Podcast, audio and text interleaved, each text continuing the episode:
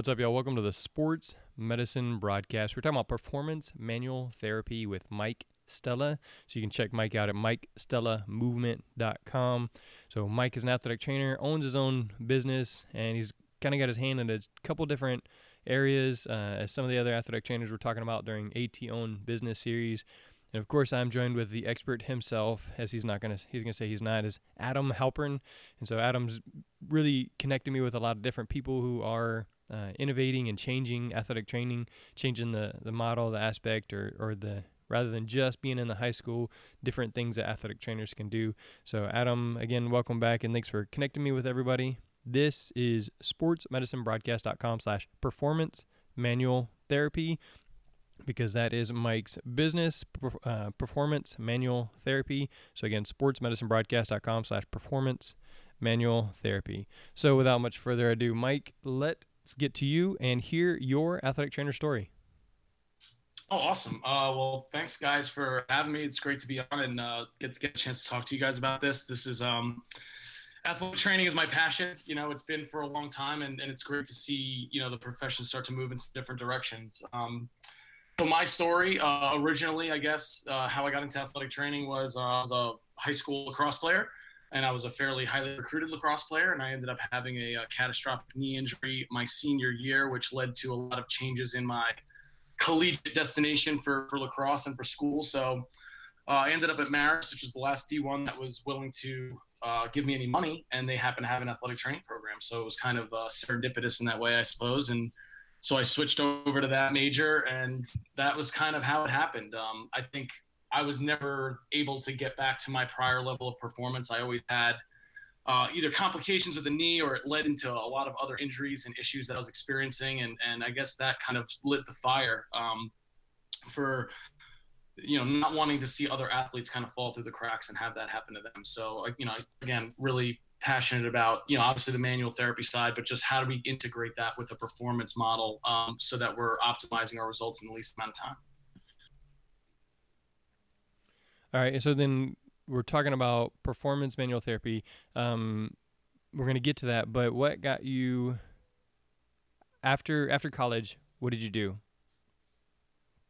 Um, so so I went, you know, so I did athletic training at Marist, and uh, my first my first job actually out of school was with the University of Florida. I was really fortunate um, to nail a, a, position down there. Actually supposed to be a grad assistantship, but they had some structural changes to their uh, athletic training team uh, that year. So they actually made up a new position for me. So I was like an interim athletic trainer with track and field as they were expanding the staff for that sport. Um, but I got to work with a lot of different sports there. And my time there with Andy Clock, who's the uh, athletic trainer for track and field, he's been there for quite a number of years. He's a massage therapist as well. And he was really the one who inspired me to, to get into manual therapy. I was still dealing with some of my own issues at the time uh, with the knee, and, and he was really the the person that was able to help me the most. Um, and was using those manual methods uh, that like we're talking about. So uh, went to Florida. I spent about a year and a half there, and then I was able to get a grad assistantship at George Washington University, where uh, I did my graduate work, and I met Chad Jones, who's a, a good friend of Adams, and, and that's how we got linked up.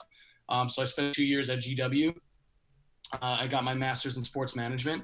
So I went kind of a little bit of a different direction. I felt like a business degree would be more, um, maybe just to diversify my experience a little bit. I felt like that was something that I would be interested in doing, but didn't necessarily have a, a strong background in it. So decided to take the leap and to do something completely different, which it ended up working out great. So got my master's in sports management. Um, I ended up coming back to New York. Uh, I had some family things that I needed to take care of. So I took a job at LIU Brooklyn. So I was there for a year. Um, and then honestly, I just kind of in the classic athletic training role got really burnt out. You know, I went from Florida, which was a staff of 30 plus athletic trainers for 22 sports, to a staff of three for 21 sports. And, um, you know, I still believed in, in getting my hands on my athletes and really working with them um, on a day to day basis. So philosophically, that's kind of how I knew how to practice and how I wanted to do it. And it just wasn't sustainable at the volume that we were doing it at LIU. It was just you know uh, athletes all day, and you know we you know we can talk about like the other parts of it too, which was you know the time commitment obviously, and then obviously the money wasn't there really. So it was a really difficult time in my adult life, um, and that's kind of when I decided I needed to make a change and get into the private sector. So I, I, took a job at a PT clinic, which you know, most athletic trainers or some athletic trainers have experience with as well. And um, I got burnt out there for entirely different reasons. um, had a regular work, you know, eight to no, an eight to six or whatever, nine to five schedule. And, uh, but I was just seeing, it was just a factory, man. It was like, uh, we had no time with people, you know, just that whole insurance model of, of having insurance companies dictate what treatments were done and how they were done and when they were done. I just, that kind of burnt me out in my soul, I guess, a little bit because it just wasn't true to what I believed in in terms of, uh, you know, working with people and treating people. And um, so that's kind of when I took the jump out on my own. Uh, had an opportunity to partner with a friend of mine who was going to open a sports performance training center and uh, we have since parted ways, but um, that was a really great experience. It gave me the opportunity to kind of test this performance manual therapy model out in kind of like a little vacuum. Uh, it was a tiny little room, 100 square feet, uh, that I was able to kind of get things started. And and you know the market showed me that it had some merit, so I've since expanded that and broke it out onto my own with the Movement Underground, and and that's I'm planning to expand that model into a multidisciplinary model. All right, so just continue on that right there. You're you got movement underground talking about uh, expanding the performance manual therapy. You said you, it was started as like a hundred, like a ten by ten room in the back of a performance center. So uh, just continue there. Tell me tell me the story about performance manual therapy. Okay. Uh, yeah, great. So really, so what we were doing was trying to you know, as part of our intake assessment with our athletes, just you know, like on on the performance side, you know, like an FMS or movement screen and uh, a table assessment, you know, lifestyle and habits assessment, and just kind of really looking at you know what our athletes' goals were, where they are on that spectrum of you know training and and um, and how we can use manual therapy as a more of an injury mitigation tool. I, I won't say injury prevention. I, I think is probably more apt, but just taking a more proactive stance with it. You know, so instead of waiting till guys got hurt or experienced pain to come and seek care, we built it into their training so that it was something that was proactive and consistent. Um, so it established that, you know, kind of a classic athletic trainer role, which is being with the athletes and being with your clients. And it's not just the athletes that we're training. We had general population people who joined our our system as well, which was really cool to have a diverse, you know, client population. Um, but yeah, just having it be more of like what that athletic training role is, which is being in the trenches and really having that support system in place for people while they're on their exercise, fitness, training, or sports journey. Um, so you know, flash forward now. So that you know, basically what happened over the three and a half, four years that I was with that company, um, it just really outgrew the space, which is a good problem to have. Um, and and you know, my partner and I, my former partner and I, just didn't see eye to eye philosophically anymore on, on the direction that we wanted to go with it. You know, it, it became apparent to me that he was more interested in the financial uh, upside than the actual, you know, expanding the model and kind of being more um, involved in the community and, and doing more good. So the movement underground is in in quite a bit more space. It's it's about 1,500 total square feet um, in two different rooms that it'll, it'll be. It's still un, in, in construction. It's operational, but we don't have everything set up yet. Um, so my plan for it is to be a multidisciplinary approach, meaning that you know I'm I'm in there seeing my clients. I have a massage therapist who's working with me, and we're planning to, or the, we're in talks with a physical therapist right now who's going to rent some space as well.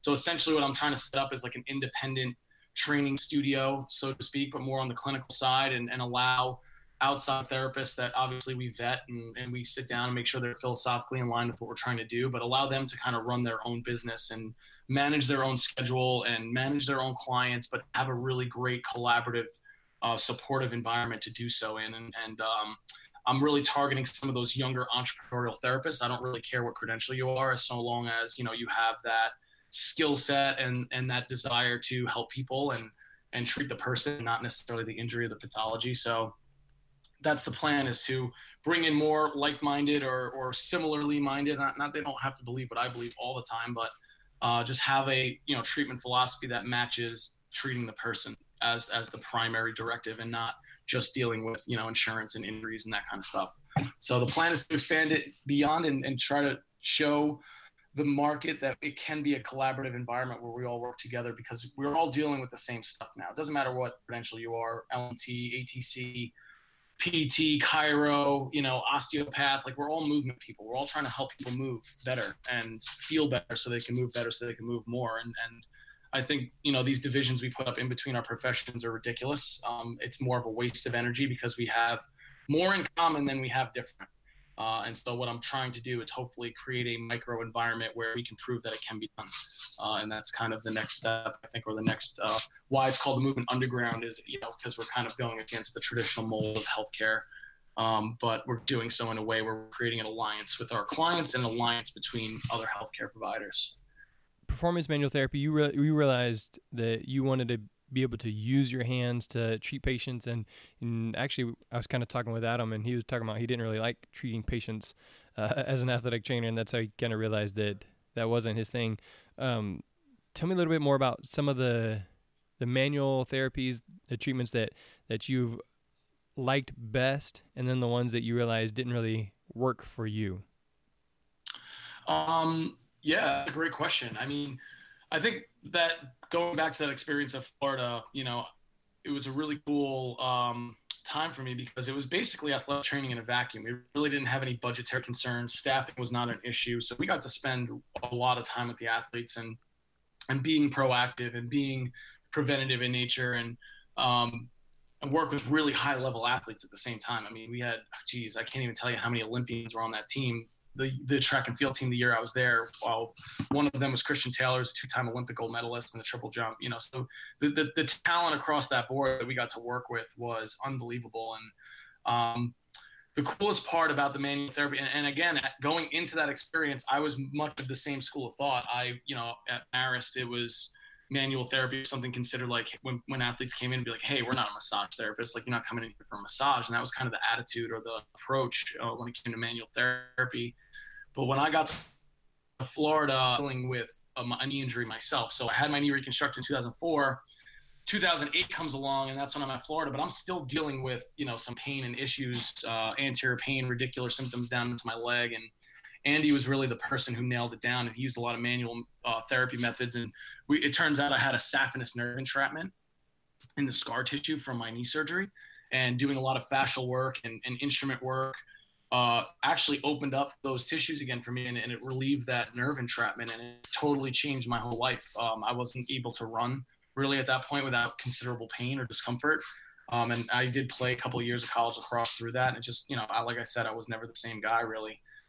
Um, Andy really helped me a ton, and I saw how powerful manual therapy and getting your hands on people can be. How you can instantly change the way somebody moves, and at that point, I was hooked, and I just knew that that's what I wanted to do, and that's how I wanted to approach it. Was you know being able to give somebody that instant result, and then utilize that. You know, and at the time, we the school of thought was that we were breaking up stuff and lengthening fascia and lengthening muscle, and that's kind of what we thought we were doing. And and obviously, the the, the research and the science has evolved considerably since then, and we're now taking a look at more of the neurological side of why we're seeing these amazing effects. And and still it's still really interesting and compelling to me how you can change somebody's pain experience how you can change uh, their movement and more importantly how you can really get them to buy into that process. You know I, I, think if you get any client regardless of whether they're an athlete or you know a general population person if they're struggling with the pain on some level that is a huge psychological barrier for a lot of people to get into a health or fitness or training program and being consistent and sustainable with it. So if you use that manual therapy as a as a vehicle to deliver education, if you use it as a vehicle to, you know, obviously connect with somebody and have them buy into the process of treatment, buy into the process of rehab or the process of training, I, I think that's its biggest um, the biggest win for us as, as therapists that we can get is somebody to go, okay, you know what? Mike showed me a small result in a small period of time. I'm going to stick with this now and really give it a go. And then if you can get somebody out three, four, five, six months, you can change the way somebody lives and moves in, in an incredible, powerfully way, uh, an incredibly powerful way. So uh, that's kind of what I believe in and, and I still believe in and still how I practice. And um, I think those early years really um, molded that now, uh, even though it's evolved considerably, I would say, since then.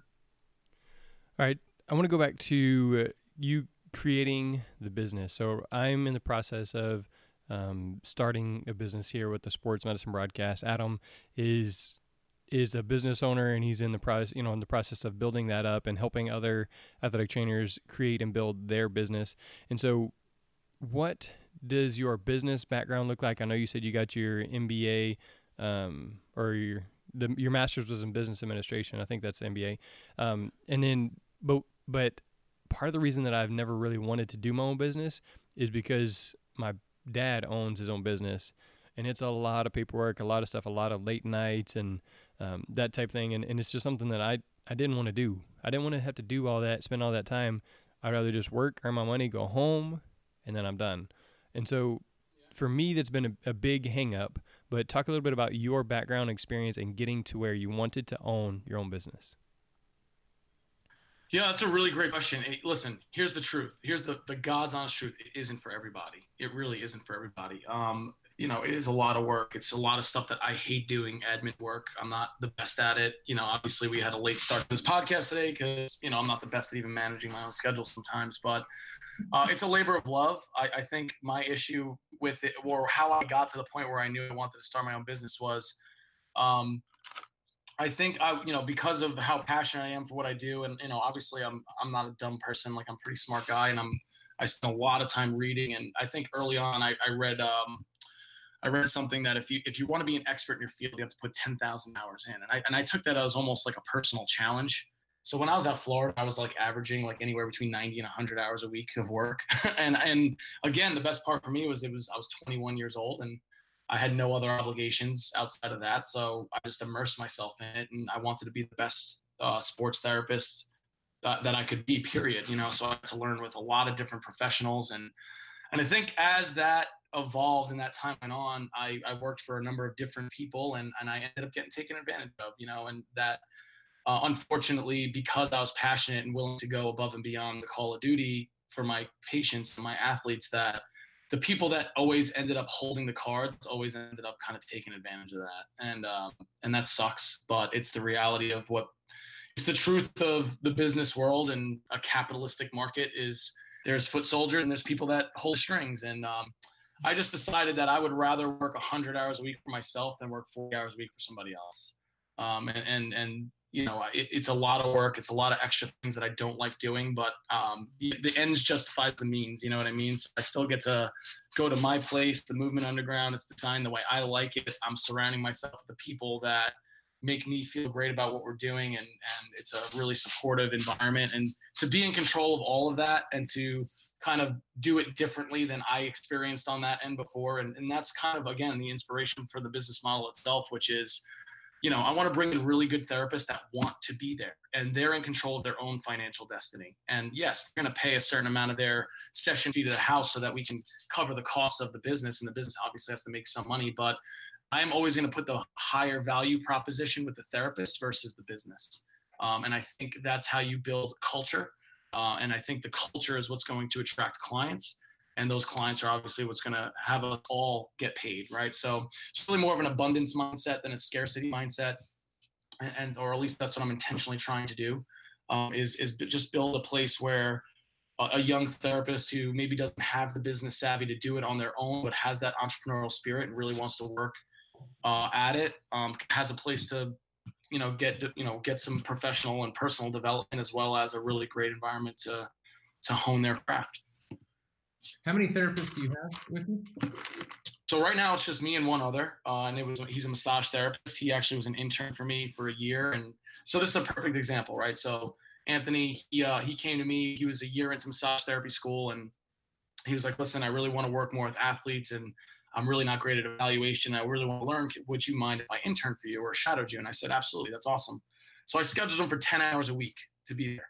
And he was there for like 35 hours a week, 40 hours a week, or more sometimes. You know, he just wanted it so badly. And so he got his license, and he's just one of those people that has like the intangibles, like the interpersonal skills, the obviously he's got great hands. You know, he's he's really worked hard at his craft. And now I'm in a position where I can give him an environment to continue to learn, continue to grow, but also have a little bit of autonomy in terms of his schedule and and those types of things. And I think that's really what the younger, you know, the newer grad is probably looking for. You know, a lot of the you know younger people are looking for a more flexible lifestyle and the ability to earn their money without necessarily having to do the classic role, whether it's an athletic trainer physical therapist. I mean, look at any of the rehab professions. None of them have, um, they're not all, you know, uh, up to what people think they are in terms of like your, your ability to make money or, or have like a schedule that, you know, works conducively with your lifestyle. So uh, that's what I'm attempting to do. So it's me and Anthony right now. I have a physical therapist who I'm speaking with and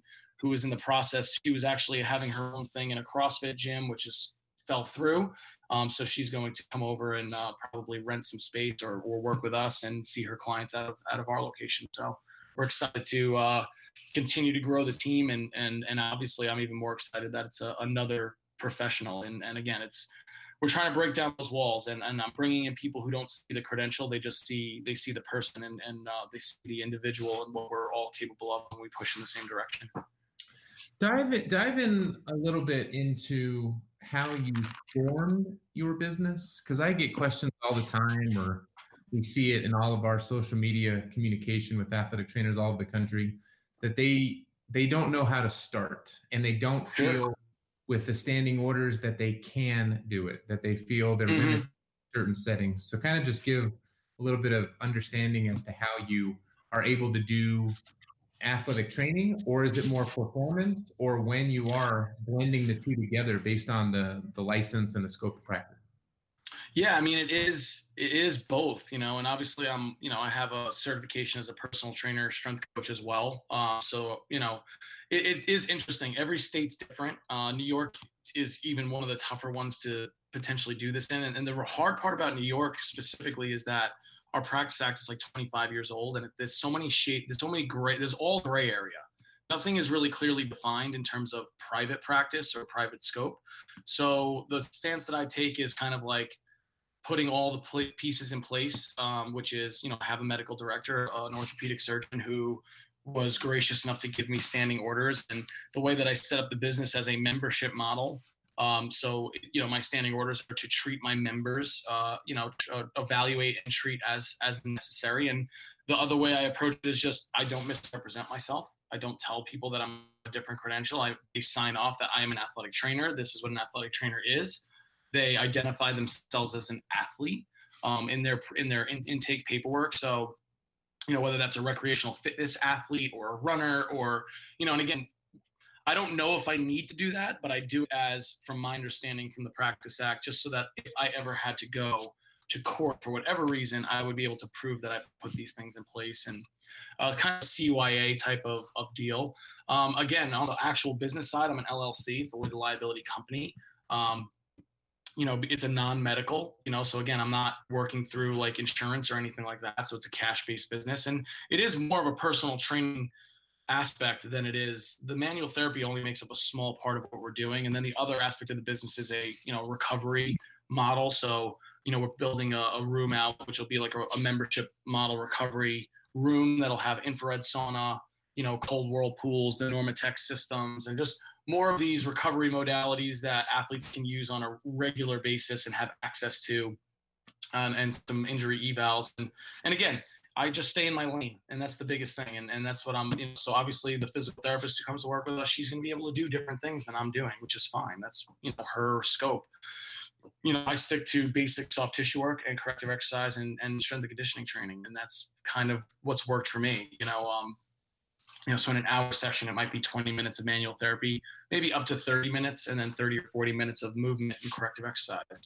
Um, we don't have any clinical grade modalities in the clinic right? So there's no, there's no e-stim or ultrasound or laser or anything that you would need a specific script for. So we keep it strictly over the counter only in terms of our modalities, like basic heat packs that you can buy, like uh, for example, like the the Hyperice uh, Venom. It's like a heat vibrating heat pack that you can wear around your back, or um, you know, like a Compex unit, which is an over the counter e-stim unit, which we don't really use that often, but you know, in, cases where we want to do some like neuro re-ed or something like that, it does have settings that mimic what you would do on a, on a clinical grade uh, eSTIM unit. So again, I think just taking the necessary precautions, putting the insurances in place. Um, in terms of actually starting a business, you know, it, it's really not.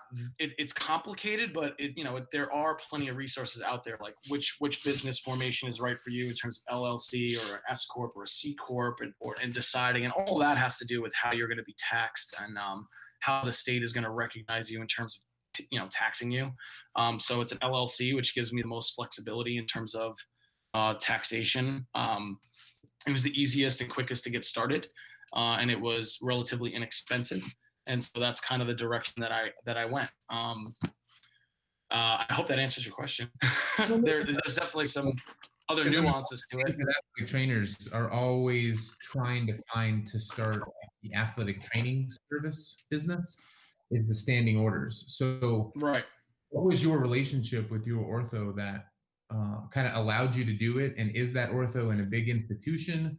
Was their legal department uh, weary about having you as this outside entity mm-hmm. and their insurance policy is covering you? Like, just explain that because that happens every day across the country with. Yeah. So I think yeah. So uh, it was kind of an interesting thing. So I was originally set up with a different physician who had a private practice. Uh, so when I first started it, and then I had met another doctor just through a client, uh, another orthopedist. He's with NYU, and uh, or at the time he was transitioning to NYU. He was also private practice when we first met, and you know he's a shoulder knee guy and just really loved what we were doing. He really loved the approach um, as opposed to, and again the way I kind of positioned it with him was, listen, I'm not trying to replace your physical therapy, right? So now he's at NYU. They have their own physical therapy department. We're not a physical therapy clinic.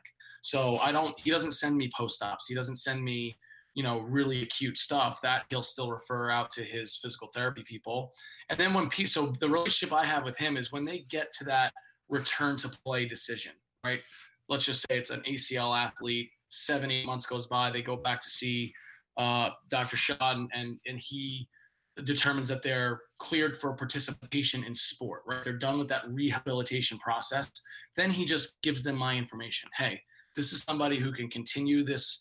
That's more, I'm more of in a reconditioning niche. That's the niche that I've kind of positioned myself in, which is like that halfway house between uh, physical therapy and return to competition and more on the performance side.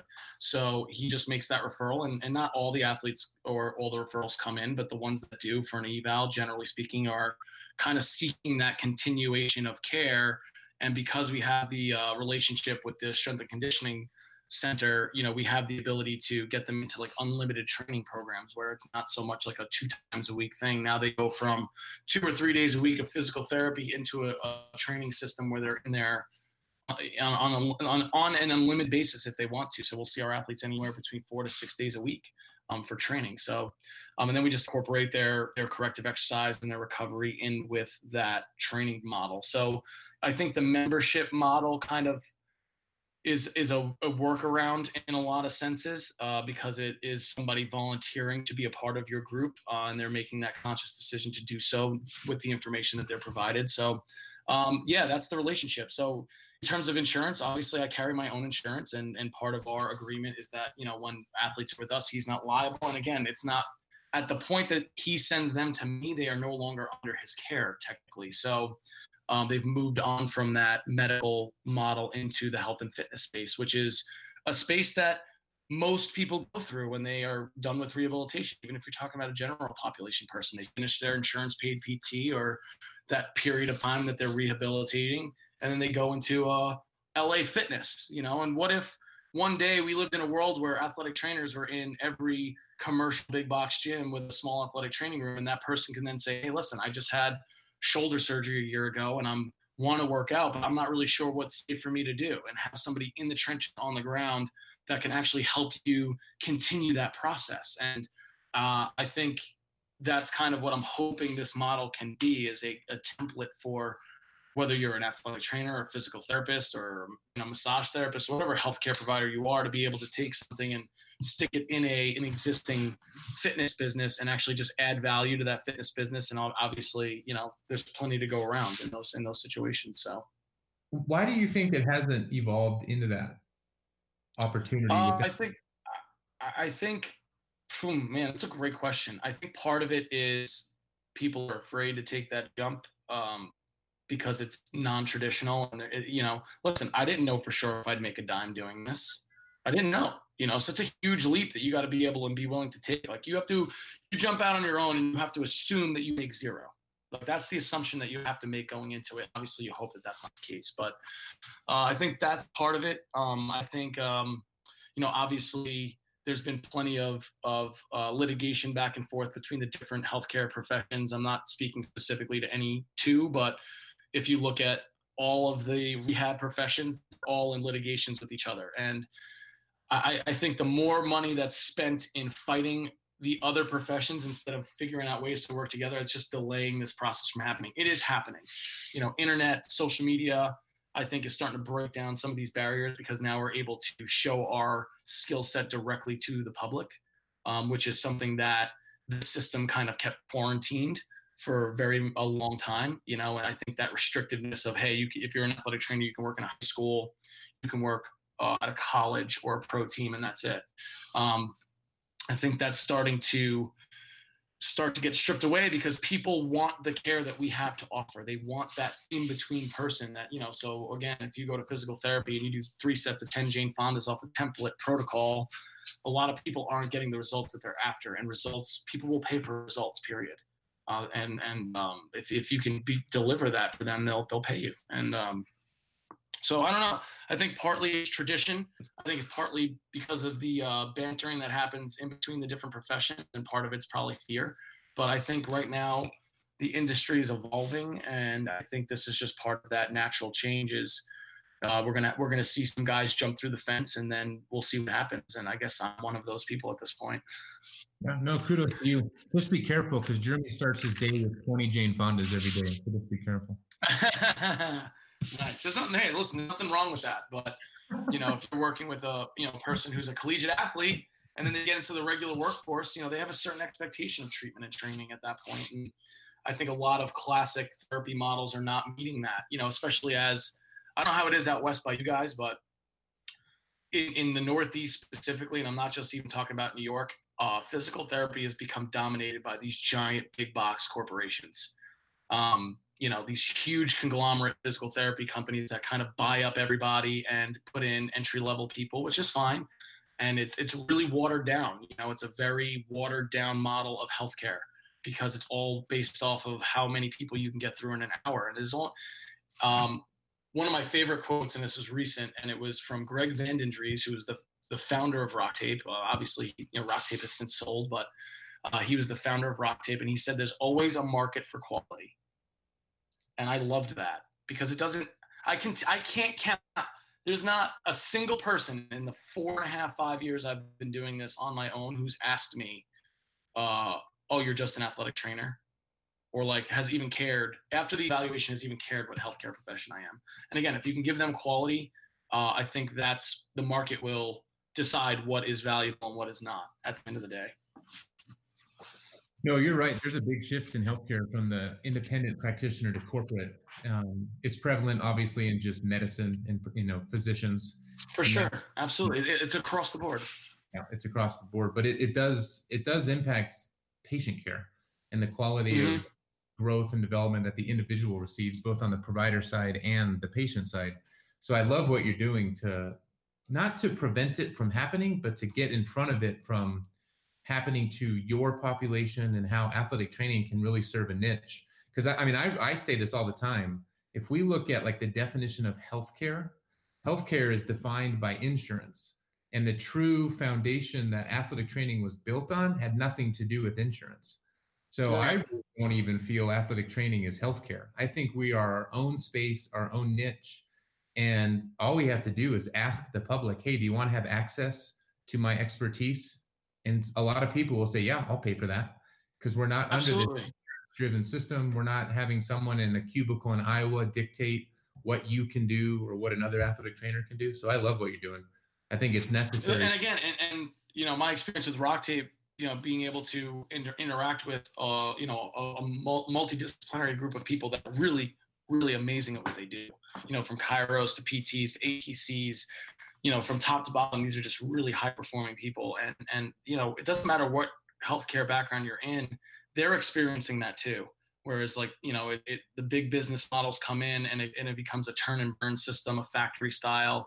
Let's get as many people through the, the hopper as we can, because that's going to increase our, our top line revenue. And, and again, if, and these big companies coming in and buying up everything kind of keeps their costs very vertical and central so they're able to reduce their bottom line and and again people know when it's just about the money You know what I mm. mean? Everybody inherently knows that. And so I, I've come into a space where I'm offering something that's a little different.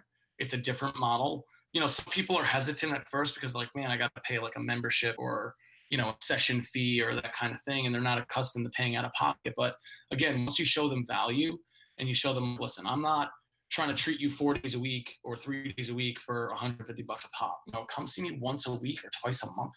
You know what I mean? Just so that I can help guide this process. You know, I'm not even trying to sell them sessions per se. It's it's more of that like maintenance kind of thing where you're coming in and just working with somebody collaboratively to help you with your programming and your progressions than just doing it blindly or reading something on the internet or doing a workout off Instagram or you know something like that. So again, I think athletic trainers are perfectly set up and positioned to take that niche, um, being kind of like that that halfway between healthcare and fitness Mm-hmm. Um, but again, even I love the way that you said that is we're not even healthcare. I, I, I agree with you. I agree with you that because it was founded in a model where we weren't worried about how much money was going to be paid in.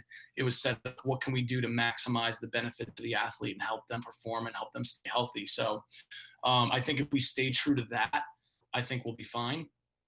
Um, and again, it's it's about I think you know social media and having the ability to put out content and show people our value instead of just trying to tell them what our value is. I, I, that's a I'm a big believer in that. It's like don't tell people your value based on your credentials. Show them your value based on results and what you know and your ability to get those results for people. So um, that's kind of what I'm standing on that platform, and and hopefully it continues to grow. Mike, well, tell me about how you ensure quality because if you're um, if you have membership, you have people who can come in six days a week, but you want to give them the individualized care but as Adam's talking about, how do you not give away your services for free? So right. tell, tell, me a little bit about the balance that you're creating there, uh, and again, continuing to provide quality. So I think the biggest thing is, you know, uh, you, you, nobody, you can't do this all by yourself. Period. You, you need people that believe in what you're doing, that want to support it, right? So I'm I'm fortunate to be partnered with East Coast Strength and Performance um, you know they own the performance center that i'm attached to and and they really they understand the value that what we're what anthony and i are doing brings to the table and how you know they're just such synergistic services. You know what i mean? Like having us or having you know anthony and i there can help them keep their membership more healthy so that they're not pausing mem- you know so again from that business perspective it's mitigating risk in terms of loss of revenue for people getting hurt, which does happen in gyms. These guys obviously program. So where we collaborate on that. So when we take an intake, we make sure that our, our initial intakes are uh, homogenous in a way that if, if I have an athlete, and I get this all the time, I'll get a young, like 12, 13 year old, let's say a baseball pitchers have some arm stuff and I'll evaluate them. And I, and I'll generally determine, man, this kid doesn't necessarily need manual therapy. He needs training. He needs to build some capacity. And I'll just go in and make that referral because it's the right thing to do. Um, and then there's always opportunities where guys are training with with the East Coast team and things pop up and now they're able to make that referral back. So, you know, it's a it's a win-win scenario in that situation. So partnering with the right people that have a similar philosophy and a similar goal or an overarching goal which is to you know our goal as a conglomerate conglomerate is to produce and help train the best athletes in our area. Um, or, or and, and again same thing with our general population help people reach their goals better than anybody else can. And that's how the businesses are going to grow individually and, as you know uh, as a unit. Um, so to go back to your like original point but I, I, think that's why you have to have different layers of services you know? So i have obviously the in-person sessions and people can buy individual sessions so i try not to do that. I, I I'll, be transparent i am going to give you guys the keys but i i intentionally jack up my single session pre- uh, prices so that people don't want to do them. I give discounts based on membership model. So if you commit to lengths of time and you're a member you're going to get access to special discounts um, and special perks. You know, so if you're a member, you can come in and use the facility for your rehab on an unlimited basis. Meaning you might only see me once a week for manual therapy or or the hands-on stuff, but you can if you want to come in the next day and work on your correctives and just be around us because we can then you know cor- you know make any adjustments that we need to make in real time. Um, that's just a part of a perk of being a member.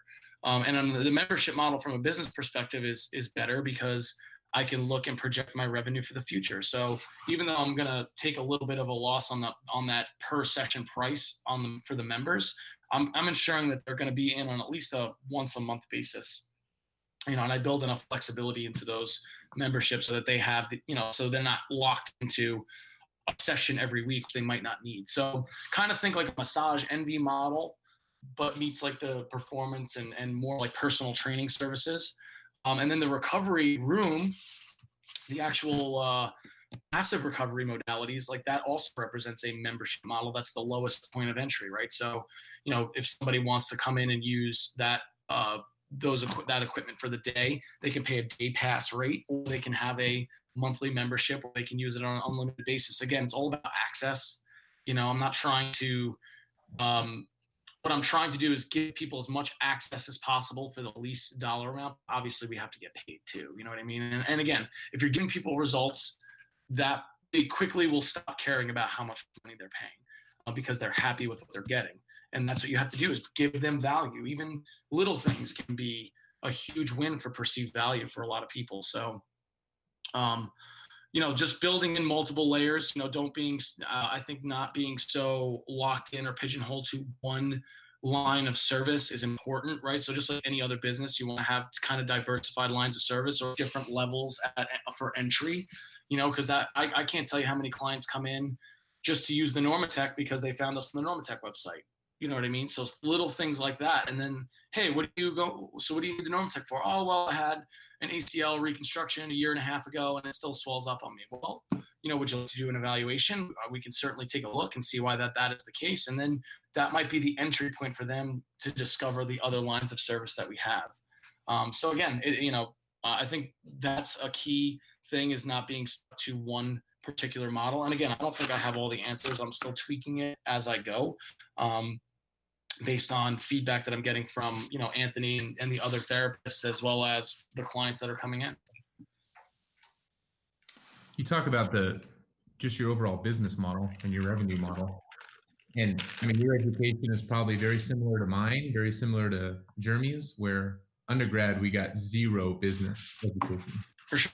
Your your master's allowed you to open the business if an athletic trainer already has a master's, they're already practicing, and they don't have time or the resources to go back to school to get an MBA, what would be some of your suggestions to help them build out their business model without that business knowledge or expertise? Oh man, and there's so many great resources out there, and, and I'm going to be perfectly honest with you. My business degree did not prepare me at all for being a business owner, not at all. I think I got some experience setting up sponsorship agreements and marketing agreements and i got experience doing that kind of stuff so that wasn't a complete fish out of the water when it comes to you know contract work language and and those kinds of things you know um, you know i got a really good opportunity to work with some sports lawyers at, at gw and, and get some of the insight on, on the legal side of stuff and i definitely think the experience helped me but you know i am still making mistakes and i still am learning every day when it comes to my business um, there's so many great resources out there. You know, if you're an entrepreneur, the E Myth is a great place place to start as a book. There's so many books on business development out there, and again, it doesn't have to be athletic training specific necessarily um, to to be able to pull some value from it. So there's so many entrepreneurs and, and great healthcare business people that are putting out fantastic content um, that put out a lot of content for free uh, that you could follow. And then you know I, again i would i would encourage you to purchase you know some of those resources as well. Like i mean again what you're doing um, you know trying to put together resources for athletic trainers specifically because i think it is a unique a unique niche and a unique obstacle especially as we uh, are in this process of kind of expanding what the role of an athletic trainer can be. Um, but there's so many business there's so many resources out there. If you want the information you can get it you don't have to go to school for it, but you have to do your due diligence. You have to go in and you know be open minded and, and seek this information and be able to extrapolate what you need from it and apply it to your unique situation or your vision uh, for your business and what you're trying to accomplish. So I think the biggest key for me was setting up core values. What are the core values of this business?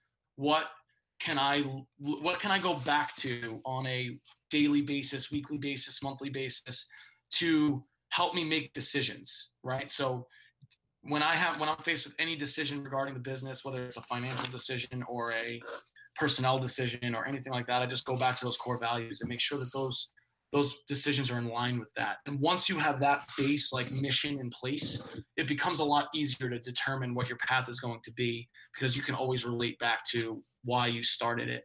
Um, and so that's what I'm just trying to do and, and just, you know, let it grow a little bit at a time organically. But on the business side of things, there's so many resources, health fitness podcasts that you can listen to, um, audio books, whatever your way of consuming that information is. Obviously, there's mentorships, um, mastermind groups that you could be a part of. I know there's physical therapy mastermind groups that you can get in and that don't neglect, you know, they won't discriminate you if you're an athletic trainer or an, another healthcare provider. So, again, if you could just find the right people that have a similar goal and vision, uh, there's plenty of resources out there. No, it's good you talk about the masterminds and the resources to work with others. That's some of the stuff we're building out. Because if we look at the traditional model of athletic training, the mentorship unfortunately has been I tape an ankle because so and so I went to this grad right. because so and so got me in there. I got my first job because so and so knew someone. And that's not right. true mentorship. That's just guidance.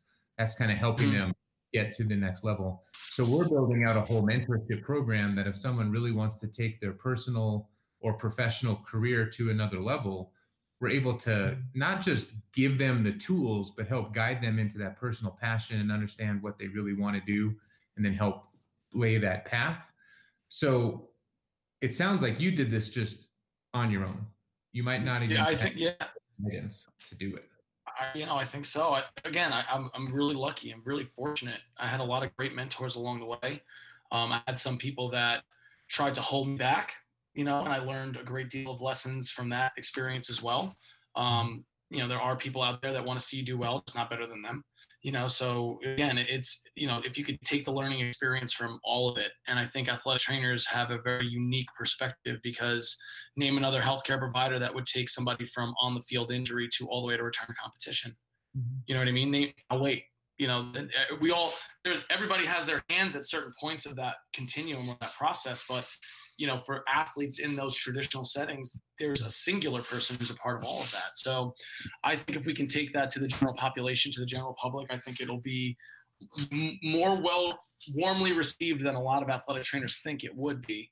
Um, and I think part of it was just my frustrations with where I was at with my career. And I had so many people tell me go back to PT school. And I was like, listen, I already have six figures of college debt. Like I'm not trying to you know what what does taking on more debt do for me to to go from making you know 35 grand a year to 70,000 a year? Like is that really worth it? And um, i decided that i am more than capable of helping people staying in my lane as an athletic trainer. You know i don't need to do certain things and i don't need certain modalities to be able to get people results. And so i determined that um, you know that that path was for me. And I, I think it just kind of happened organically that way. But i think my mission and my passion has always made it really clear what I want to do, which is help people, um, help people get better, and, and you know help them navigate the obstacles in in life and sport that sometimes get in the way. And uh, and I've been able to stay in, in truth to that purpose, and I think it's it's led me down a really cool path. I'm really excited. No, that's good. A couple of things just as you talk. I always say that the athletic trainer is the gatekeeper to the sports medicine castle, and then it's the concierge throughout the castle. And there's no sure. other profession that has the ability to greet them, treat them, and then introduce them to the next level provider and then receive them back. We're the only one sure. that has that relationship. So if we talk about why are we trying to chase all these other professions and try to do what they want to do, or you're getting denied or disrespected when you're trying to open a new market for yourself, athletic trainers just don't see the potential of what athletic training can really be because we really are sitting on a very, very large opportunity. But the traditional model of athletic training, which is always an employment mindset where you go to work, and like you said, someone is always telling you what to do. Doesn't matter how much you work, how little you work, you make the same amount. That if we can have a mental shift to realize that we actually hold the keys to our own future and we stay in our lane, athletic training could be a really, really lucrative profession for everyone that's involved but it's going to take Absolutely. a big movement of a lot of people doing it to change that that paradigm. But we're, I mean, you're doing some great things. There's other athletic trainers across the country doing great things. So keep it going. I appreciate that. I really do. Listen, I think we're on the verge of a healthcare revolution. You know, I, I just have a funny feeling in my gut that, you know, healthcare will be one of those bubbles that kind of bursts in our lifetime because uh, because of the business first mindset that has kind of plagued it, um, or the money first mindset which is plagued it.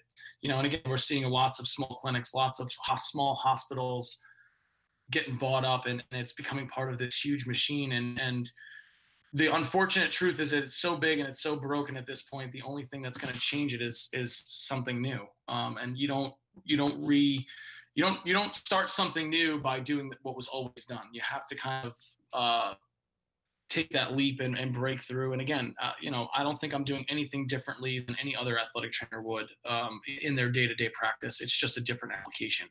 You know what I mean? It's a different way to get people into that entry point you know so just understanding that uh, there are people out there that are seeking this and they're seeking they're seeking that that extended care into their fitness and health journey um, and i think if we can get back to i really do love the, the point that you made which is like the gatekeepers to healthcare because the reality too for me is i've gotten a lot of business because i'm willing to refer out too you know mm-hmm. i'm willing to understand where my limitations as an athletic trainer are and say you know what? The movement underground is not set up for acute and post-surgical stuff. I'm just not set up for that. And when i and i'll get athletes that want to do their early stage rehab with me which is awesome but i will make that referral to the to the physical therapist in my area that i really like to send people to and i might have them go to pt twice a week they may see me once a week for a little bit more hands-on care because they're not necessarily getting that at physical therapy there's no reason we can't have both work um, in consort together um, I think they're very synergistic. Even the physical therapy kind of like uh, after the physical therapy clinic setting versus the performance therapy setting. I think they're very synergistic. Um, and again, I, I, think the viewpoint is starting to change slowly in certain circles, and I think that's how it's going to start. And hopefully, we can just continue to spread this message that there are people out there um, doing it a little bit differently. And you know, again, I'm I'm just really fortunate and really grateful to be at a point where I, I, can start giving it back. And again, thank you guys for having me on, giving me the opportunity to to give some of this back because I think it's important for young athletic trainers to hear that might be considering taking on more college debt to go to a PT program or a chiro program or whatever else it may be or PA program because they feel like athletic training is a dead end. Um, and it's not a dead end. It's it's a uh, you know just because it's always been done that way doesn't mean you have to do it that way you know it's a you know what's your vision what's your goal what do, what do you need to do the thing that you need uh, want to do with your clients and, and athletes so well what you're what you're proving like not on the podcast but with your business is that your skill set your knowledge base people want and yes. what you're doing is asking them if they will pay for it and their response is yes the only reason athletic training doesn't make more money is athletic trainers don't ask for people to pay them. Like it is literally that simple. There's other things they have to do. They have to might have, they might have to have a business. They have to have standing orders. Those are just logistics. The only reason our profession does not make more money is the individual athletic trainer does not ask the thousands of people per year that they give free treatment to, will you pay me $5? Will you pay me $15? Will you pay me $30? Sure. That's the only reason. And you're proving that people, the public, former athletes, current athletes will pay you for your expertise. Absolutely. Again, it, you know, it's uh you, you can't just assume, but yeah, absolutely. I think that, and that's what I was attempting to do with Recovery Lab and what I'm doing now with the Movement Underground is is showing that it's not people don't again show your value based on results and not your credential. The credential is just the means to which you are providing as a as a healthcare or fitness person. So people ask me that all the time, like what what's the best way to go? And it's like, listen, there's good and bad in every profession. You know, mm-hmm. just be savagely good at what you do. You know, yeah. if you really want people to pay you for what you know, then know your stuff. You know, but you also have to care too. And I think that's the biggest thing. The biggest change people get when they come to my facility is they're greeted with a hug you know what I mean? They're, they're, they're part of our family. They're just like just like it was in the trenches with all those athlete athletic teams that I worked with for the first seven eight years of my career. Um, which was I am in your corner. I have your back. I'm here as a guide. I'm not going to fix you, but I'm going to help facilitate your journey. And that's if and again, if we can just position it that way, um, I think more people would be receptive to it. You know, we're, we're trying to sell individual services and what tech is the best and what technique is the best. And again, it doesn't matter. What matters is the result that you get for the person in front of you at that time. So, uh, and the only technique they care about is the technique that gets them the result. And again, that, that's different for everybody. It's an individual thing. So just building out your core concepts, your core philosophies, and and then being able to be moldable to each individual uh, case is important too. Yeah, no, hearing you say that, it reminds me of a at our district meeting last year, our board uh, all got together and we just had an open forum with and David Gaig, who's now our district director for District Seven, he made the point about this whole identity crisis that happens in athletic training, where people don't like to be called trainer, you know, and if someone doesn't call them an athletic trainer, they really get upset. And he said it's almost like a, a form of endearment that when a, an athlete calls a coach coach, like that's out of respect. And if sure. there's an athlete that gets injured on the field and they say trainer, it's usually out of respect because it's a quick, efficient way to get their attention. So it's right. more of an identity crisis internally that we're trying to figure out how, you know, people respect who we are. But David's point was, I'm David. It doesn't matter what people call me it's the ability to help them get where they want to go. It has nothing to do with my credential. It has nothing to do with the letters behind my name. Absolutely. It is about, like you're talking about, the the skill set that you have to help them on their healthcare journey, their performance journey.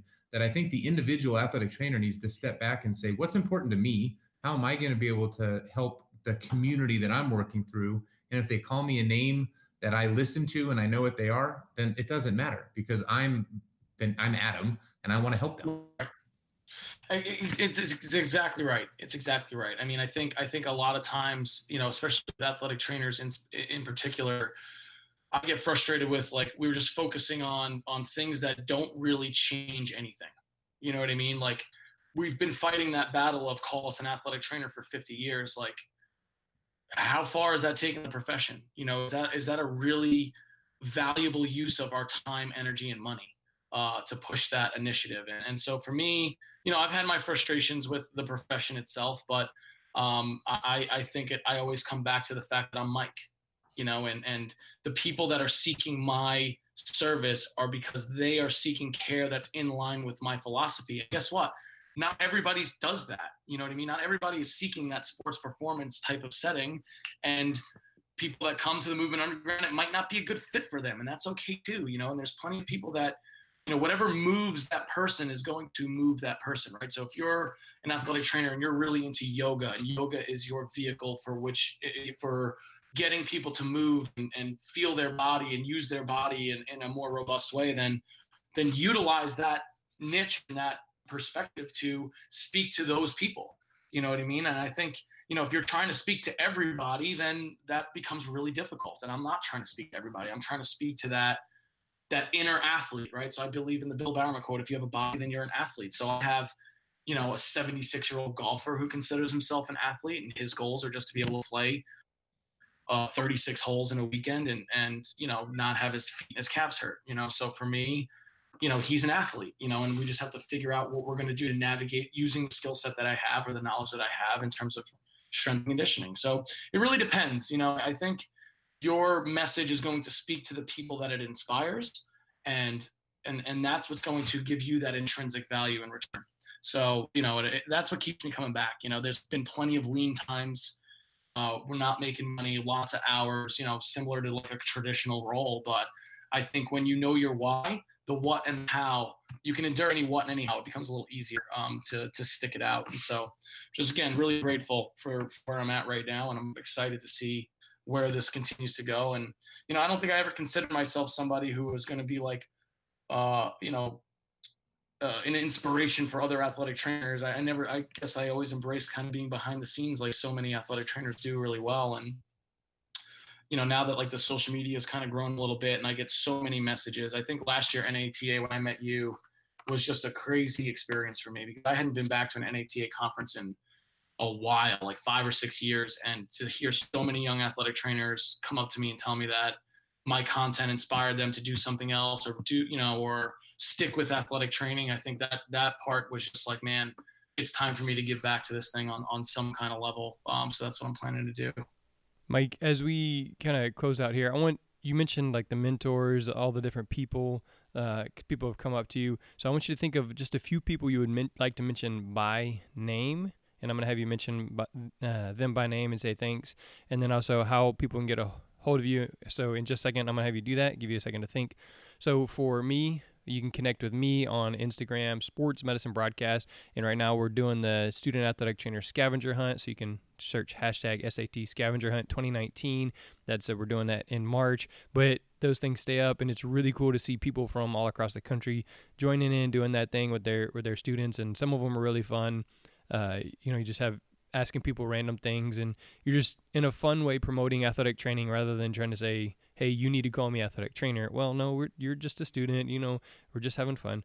So it's a really cool way. And as you're listening to this podcast, then just search on Facebook, Twitter, Instagram, uh, hashtag SAT Scavenger Hunt 2019 or 18 or 17 or 16 because we've been doing it for a few years. But it's a it's just a fun way to get people involved and it's easy for p- other people to share and ask questions as well.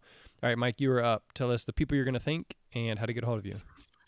Oh man, that's yeah, that's really cool. Um, well, I, I would say my first mentor, and he, unfortunately he's no longer with us, Glenn Marinelli. He was the athletic trainer at Marist College for 30 years. Unfortunately, a few years ago he passed from brain cancer. But um, he he was the one that told me, and I'll never forget this. He told me two things that I still are core values for my business today, which is first class is a mindset. It's not how much money you have in your budget or how much money you have in your pocket. It's a mindset. Uh, and if you bring that mindset to everything that you do, uh, and the passion is there, the money will come. And that's what he told me early on because I wasn't sure if I was going to stay with athletic training. He's like, if this is what you're passionate about, the money will come eventually. And uh, and I'm glad he said that. And you know, rest in peace, Glenn. But still take that with me. Uh, Andy Clark at Florida, you know, he really opened my eyes to the power of manual therapy and set me on that path um, to using my hands and using my heart and my head to help people. So Andy at Florida, really awesome. Chris Henley at George Washington University is the head athletic trainer there. Just always supportive. Uh, you know, Chris was a guy that always led by example. You know, he always was pushing for, you know, better conditions for all of the staff at GW in terms of hours and pay and benefits. And uh, he's done a tremendous job uh, pushing and, and actually improving – the working conditions for a traditional model ATAW. And, and he was always really supportive of me, you know, seeing private clients and doing the other things that I was doing at the time while I was at GW. So that was awesome.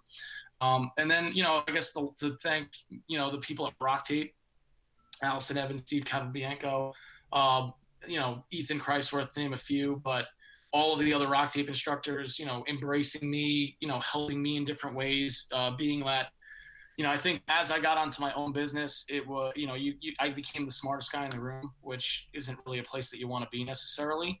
And it, to have that network of people that I'm able to collaborate with on a daily basis, and that, you know, they're just so encouraging and so supportive of what I'm trying to do.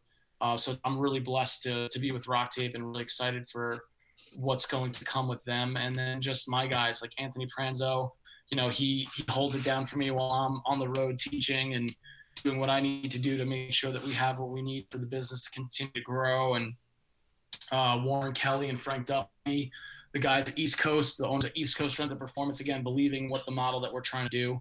Uh, Joe Francisco, you know, with uh, Team Francisco is one of the baseball organizations that we work really closely with. Again, just seeing the vision and not the credential, I think was the thing that I'm the most grateful for right now.